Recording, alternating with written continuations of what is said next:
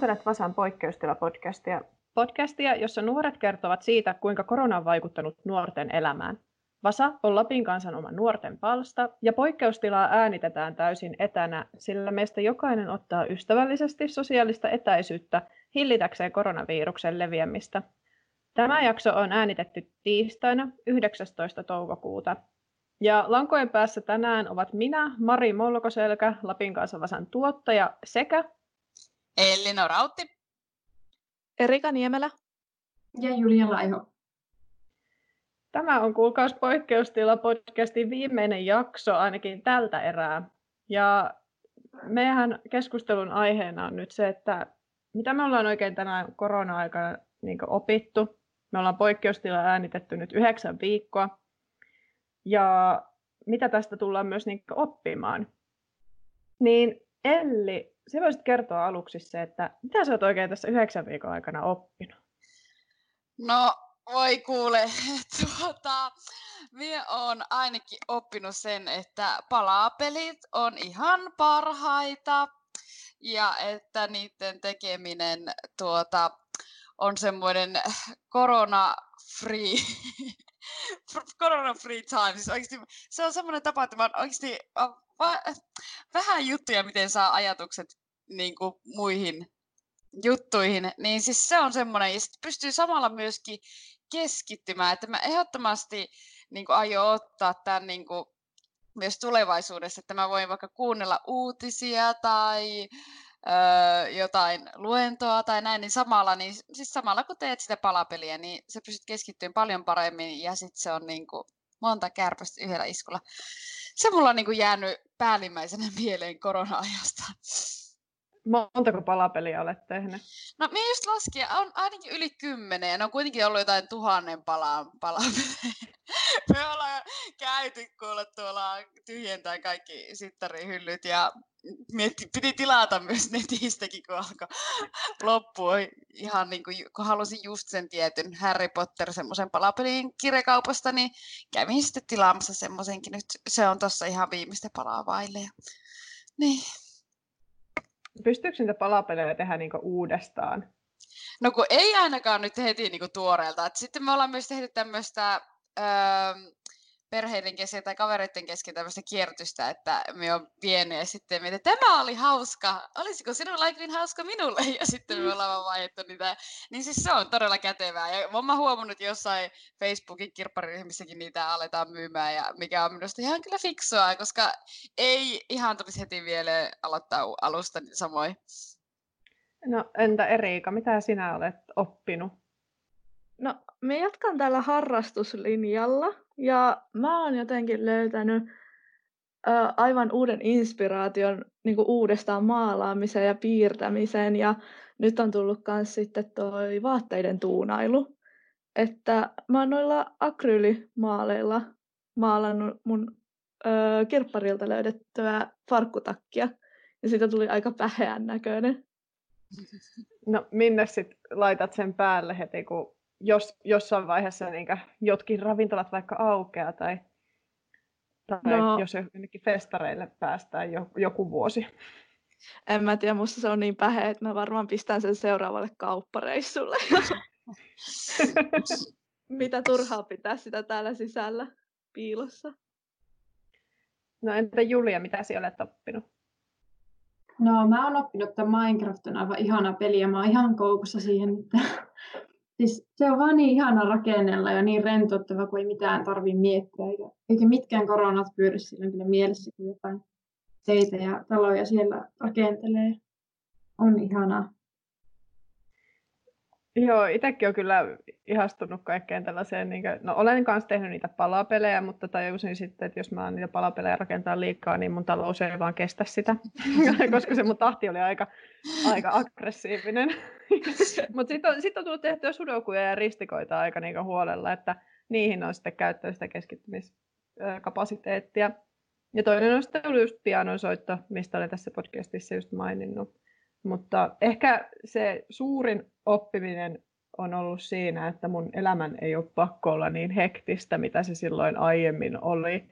Ja mä en toisaalta tiedä, että entä sitten kun joskus tämä aika loppuu ja tavallaan se normaali aika on taas käsillä, jolloin kaikki niin me kaksikymppiset eletään sitä kiireistä työelämä kautta opiskeluelämä-aikaa, että miten sitten pystyy vaan tyhjentämään sitä kalenteria. Niin sitä, sitä on niin yrittänyt miettiä, että, sit vaan, että mistä silloin karsii. Että karsiiko sitä jostain yhdistyshommista vai karsiiko sitä harrastuksista vai kavereista vai töistä vai opiskelusta. Ja mm. miten sitten saa omaan elämään sitä tavallista kotona oleskelua ja arkea. Onko teille herännyt jotain tuollaisia niin isompia ajatuksia? No ehkä silleen, että, että priorisoi, että mitkä on itselle niitä tärkeimpiä asioita ja mitkä itselle lisää sitä hyvinvointia ja edistyvyyttä parhaiten, että ei kaikkia tarvitse tehdä niin täydellisesti tai ei kaikissa tarvitse olla mukana, että huolehti siitä omasta jaksamisesta, niin se on ehkä ollut semmoinen oivallus, kun nyt ei ole voinut tehdä kaikkea. Itsekin jotenkin tajunnut sen, että kuinka paljon oikeasti tarvii itselle sitä aikaa, että vaikka tekee niitä palapelejä hetken, se on, on semmoinen pieni rentoutuminen kaiken sen arjen keskellä, niin just itsekin miettinyt sitten, että no miten sitten kun arki alkaa taas rullaamaan ja tulee taas niin kuin, tämä lähiopetus ja töitäkin ja kaikkea, niin mutta niin. Joo, siis tosiaan, minä miettinyt tuota samaa, että musta tuntuu, että mulla meni kanssa, niin, niin varsinkin alussa tosi suorittamisen puolelle, että jotenkin et, niin kuin, jotenkin musta tuntuu, että kaikki media ja kaikki tosi nopeasti siihen niin kuin heti alkoi, kun alkoi poikkeustila, niin heti alkoi tulemaan sitä, että miten kaikilla tavoin sä voit täyttää sen tylsän ajan ja näin. Niin sitten heti tuli se, että no niin, nyt mun pitää alkaa tekemään sitä tätä ja tuota ja just aloittaa kaikki maailman uudet harrastukset. Niin sitten jotenkin jossakin vaiheessa oli se, että ei, nyt, nyt ei niin jaksa. Ja sitten se oli just kiva, että kun oli se aika tehdä niitä kouluhommia silloin viikolla, niin sitten se oli ihan mahtava tunne, kun mä sanoin, että okei, mä otan viikonlopun vapaaksi. Ja sitten mä sanoin, että miten tämä tuntuu niin hyvältä, kun et niinku tavallaan, sulla ei ole mitään. Että ennenkin monesti sitten viikonloppu on sille, että okei, nää jotain kaveria ja tälleen. Ja toki sille olisi vaikka haluttanutkin, halut, haluttanutkin nähdä sitä kaveria, mutta Ää, musta se olisi just semmoinen vähän niin kuin, ehkä enemmän semmoista spontaaniutta, niin olisi ihana, jos olisi niin kuin jotenkin enemmän elämässä, että ei olisi niin, kuin niin suunniteltu koko, niin kuin koko päivän aikataulu aina etukäteen. Ja koulukin on sellainen asia, että tota, jos sitä ei sitten vaikka muista silloin viikolla tehdä niin paljon, niin se tavallaan on aina sulla niin alitajuntaisesti mielessä, että Aa, että mm. nyt mulla olisi tänä viikonloppuna aikaa tehdä se yksi juttu, joka mun pitää tehdä ensi viikoksi. Se ei tavallaan jätä sua ajatuksena milloinkaan rauhaan. Samalla tavalla kuin jotkut työt, että jos sä käyt nyt yhdeksästä viiteen töissä, niin se on se aika ja sillä selvä. Mutta koulu mm. on taas vähän toisenlaista, että sulla on yleensä niitä kotitehtäviä ja, tai ryhmätöitä, mitä suorittaa. Jep, niin. Juurikin toi, että se on nyt just toi, toi opiskelijan ihana vapaus, niin se tarkoittaa monesti sitä, että viikonloppuna sitten tekee niitä hommia. Niin sitten jotenkin, että se että niin osaisi piettää kunnon niin vapaa-päivät sitten ihan semmoiset niin ihan tyhjänä, niin se olisi niin semmoinen kanssa semmoinen oma tavoite, että mitsikö se jäisi niin tulevaisuuteen sitten kanssa. Kyllä.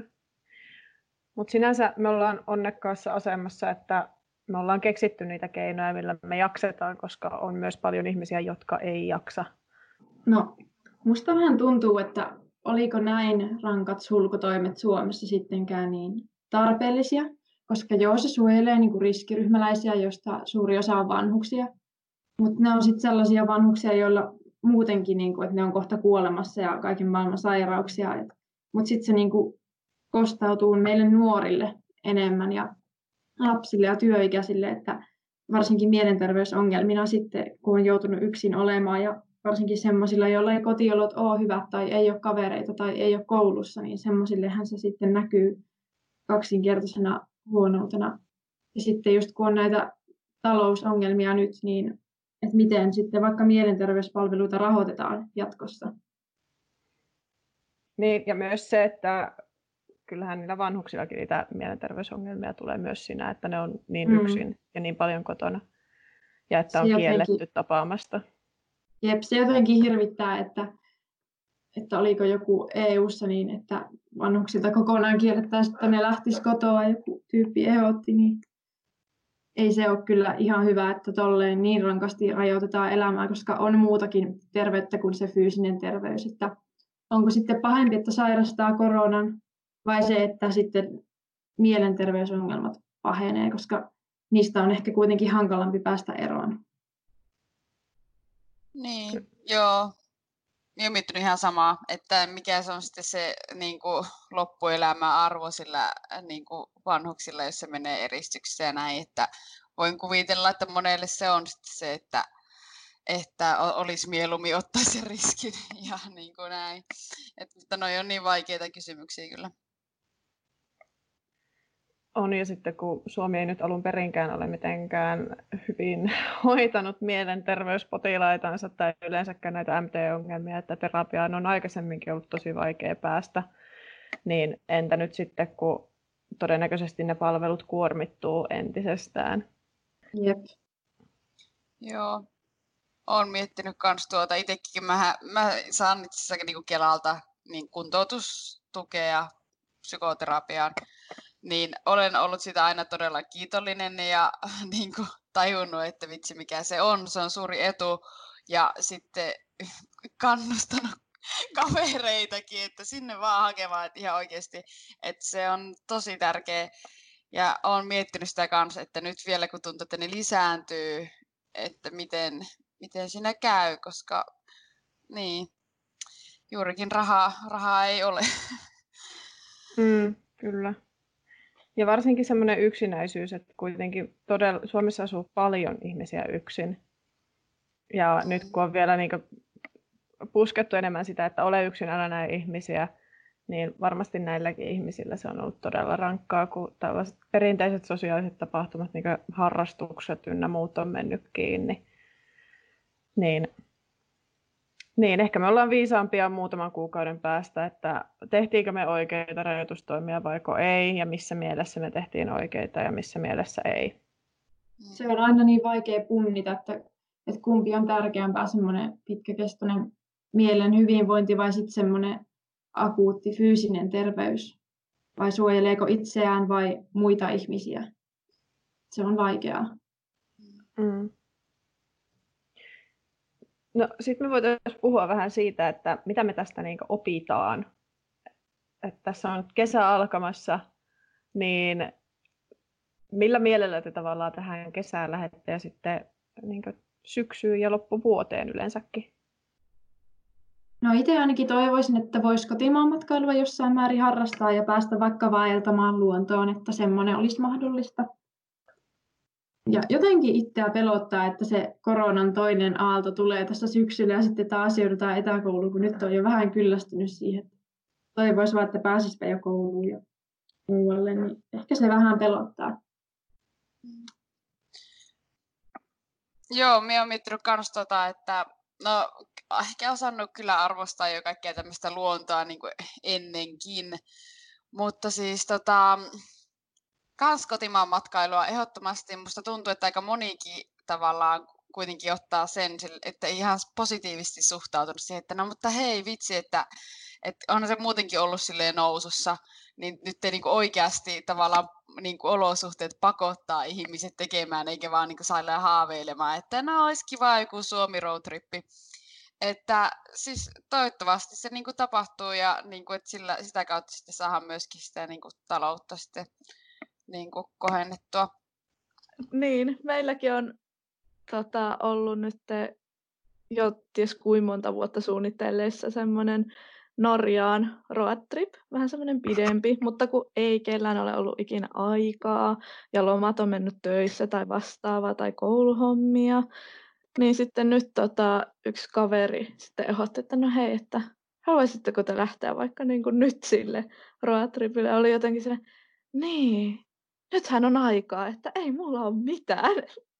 että tämähän voisi olla ihan silleen kiva, mutta sitten toisaalta just pelkää sitä toista korona-aaltoa myös, että miten se sitten, to, tai niinku tuleeko just tämmöiset reissut vaikuttamaan siihen ja niin, mutta mä toivon, että ihmiset tulis oppimaan kuuntelemaan omaa kehoa ja hyvinvointia, että kun ennen tuntuu, että jos on vähän puolikuntoinen, niin on sitä, ei tässä mitään, että kyllä, kyllä, kyllä jaksaa, että pitää jaksaa, niin tota, jotenkin toivoisin, että semmoinen vaan niin kuin jäisi pois ja vähän niin kuin annetaan aikaa semmoista niin kuin täydelliselle parantumiselle, koska silloinkin jaksaa paremmin ja silloin ei myös niin kuin altista muita ihmisiä niille taudeille. Että nythän, tai no niin, tämä korona on ollut aika vakava juttu nyt, mutta mun mielestä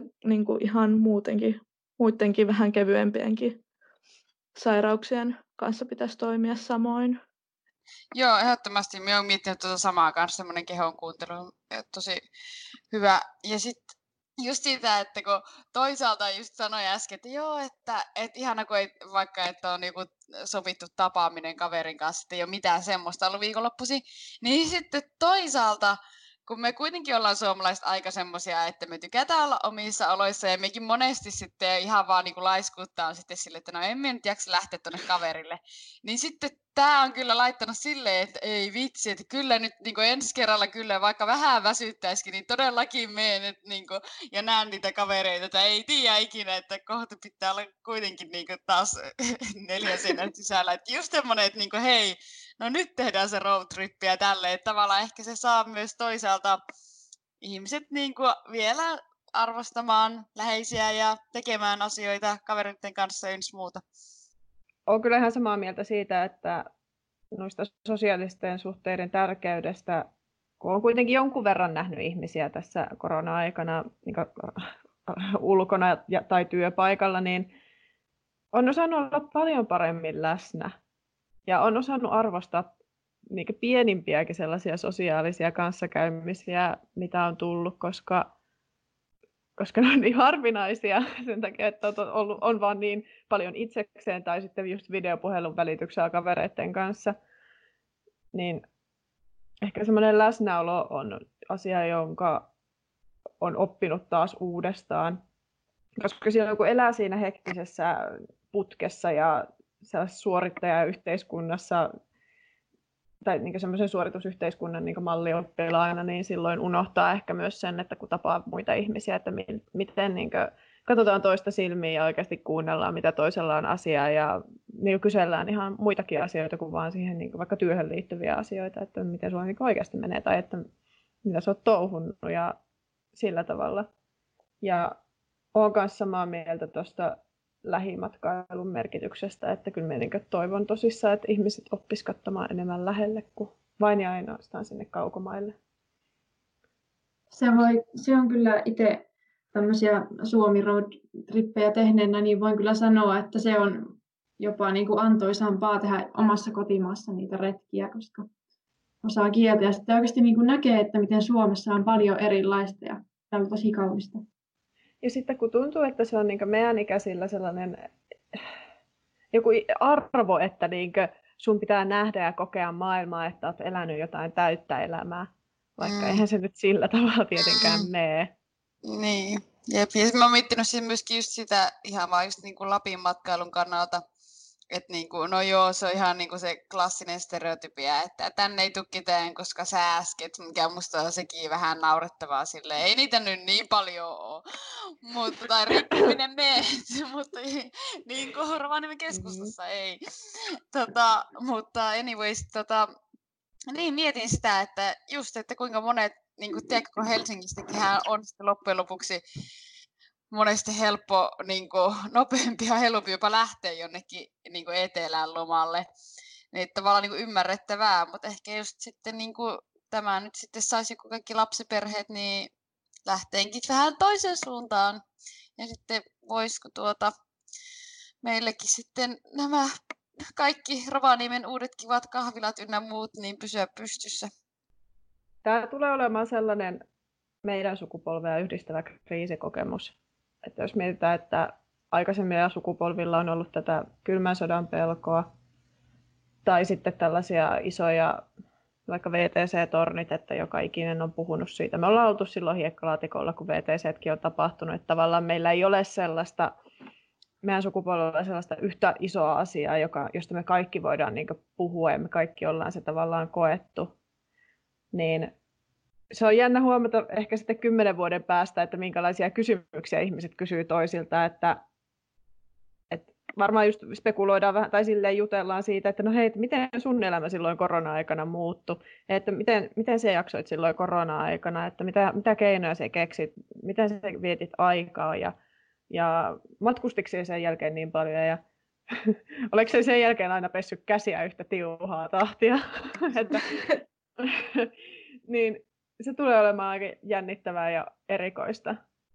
Joo, musta mä oon just nähnyt netissä kaikki meemejä siitä, kun joku ottaa käsidesiä ja sitten tulee semmoiset flashbackit vuoteen 2020, niin mä uskon, että mulla itsellä tulee aina olemaan niin kuin desinfiointiaine mielessä ja 2020 vuosi niin kuin lähellä sydäntä, että se ei sieltä tule poistumaan ikinä. Ei, jos jotain, niin tämä on unohtumaton vuosi.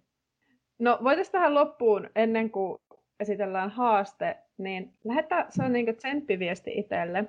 Lyhyt viesti siitä, että kuvitellaan, että me tullaan kuuntelemaan tämä jakso vaikka ö, kolmen kuukauden päästä, eli kesän jälkeen.